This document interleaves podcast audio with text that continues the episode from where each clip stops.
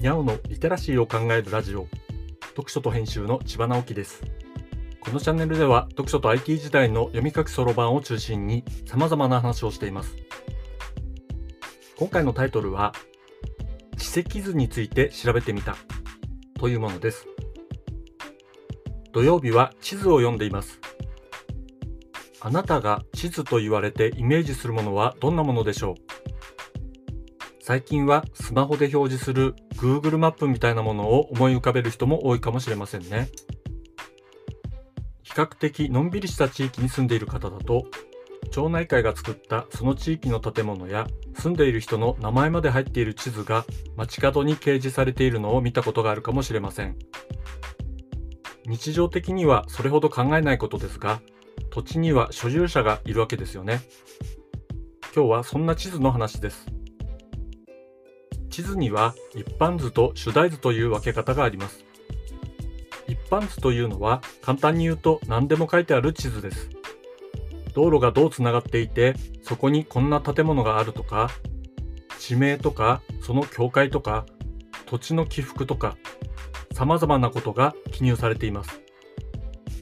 何でも書いてあるので、見る人が必要に応じて情報を拾っていく汎用タイプの地図が一般図です。逆に主題図は使う目的に応じて情報を絞ってある地図です。これは目的によって様々な種類があるわけですけど、例えばさっき言った町内会が作った住民の家がわかる地図なんかは主題図の一つと言えるでしょう。この手の地図は形とか距離はあまり正確ではないことが多いですが、道路のつながりはきちんと描かれていて、ざっと目的の家に行く道順を知ることができますよね。道順といえば、お店のパンフレットなんかに最寄りの駅からのざっくりした地図が書かれていることがありますが、あれも主題図の一つと言えるでしょう。そんな風に主題図のことを調べていて、ちょっと興味を持ったのが、地石図でした。地図の地に戸籍の席と書く地石の図ですね。文字からイメージできると思いますが、ある土地に関する様々な情報を記録したものが地籍です。土地の場所、所有者、面積などが主な情報ですが、実際にどんな形をしているとか、隣接する土地との正確な境界線などは地籍図という形で図にするわけです。以前ここで話をしていた札幌歴史地図明治編には土地割り図というものが出てきます。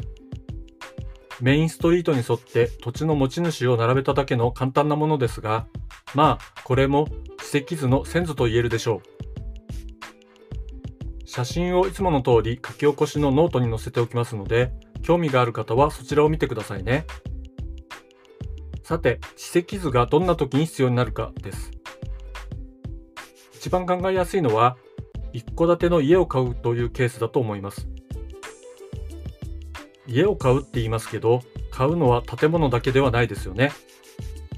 大抵はその家を建てる土地も一緒に買うことになります。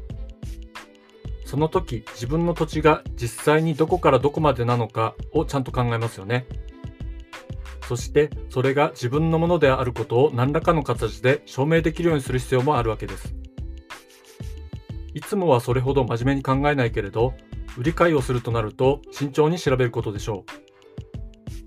こういうことのベースとなるのが地石図なのですね。ということは、どこかに正確な地石図があるはずです。そうです。これが法務局にあるわけですね。さて、ここからが問題です。先ほど正確な地石図と言いましたが、法務局にあるのが必ず正確な地石図かというと、実はそうではないのだそうです。それじゃ自分が家を建てるために買った土地が正確にわからないってこと？って思うかもしれませんが、まあそこは大丈夫です。比較的頻繁に取引が行われる場所は、大体正確な地石図があるはずです。問題は昔からある土地です。直接現代につながる地石の考え方の基礎は、明治時代から整備を進めてきたものです。でも、地石の考え方自体はそれ以前からあるわけですよね。そもそもは土地をベースに課税するために作られたのが地石ですから、古くは大化の改新にまで遡れるわけです。で、時代に応じて必要な地石図的なものは作られていたんですが、想像できると思いますけど、正確な図ではなかったわけですね。実用上問題ないレベルで運用されてきたのですから。明治政府はそれらを引き継いで近代国家として法整備をして土地を正確に記録する必要がありました。もちろん主目的は課税のためです。まあでも明治政府ができたからいきなり近代的な正確な地石図が作れるかというとそんなわけはありません。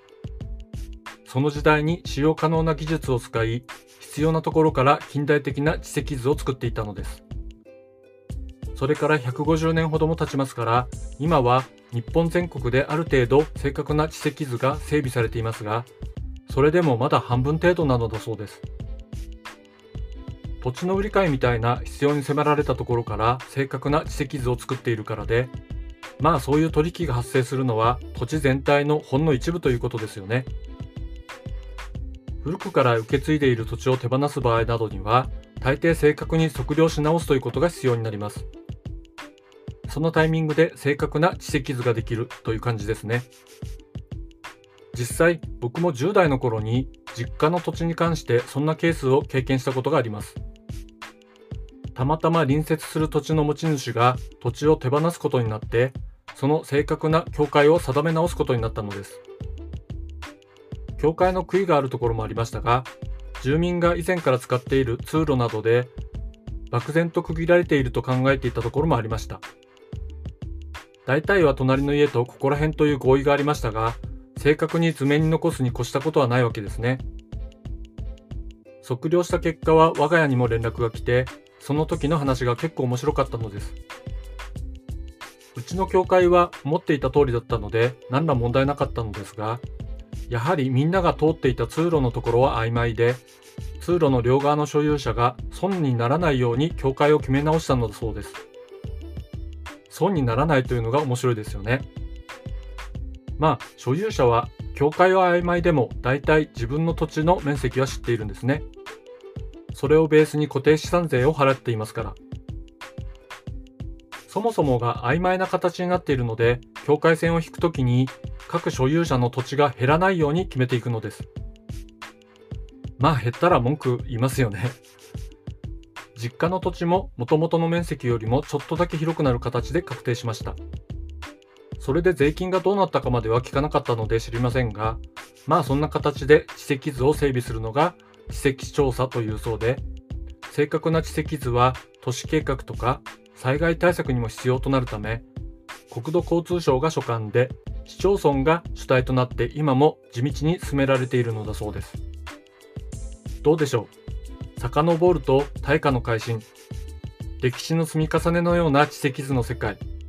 面白そうじゃありませんか？読書と編集では IT を特別なものではなく常識的なリテラシーとして広める活動をしています。IT リテラシーの基礎を学べるオンライン講座をやっています。詳しい内容については概要欄のリンクからまたは読書と編集と検索して猫がトップページに出てくるホームページをご覧ください。この配信の書き起こしをノートで連載しています。概要欄にリンクがありますのでフォローいただけると嬉しいです。今日もワクワクする日でありますように。千葉直樹でした。ではまた。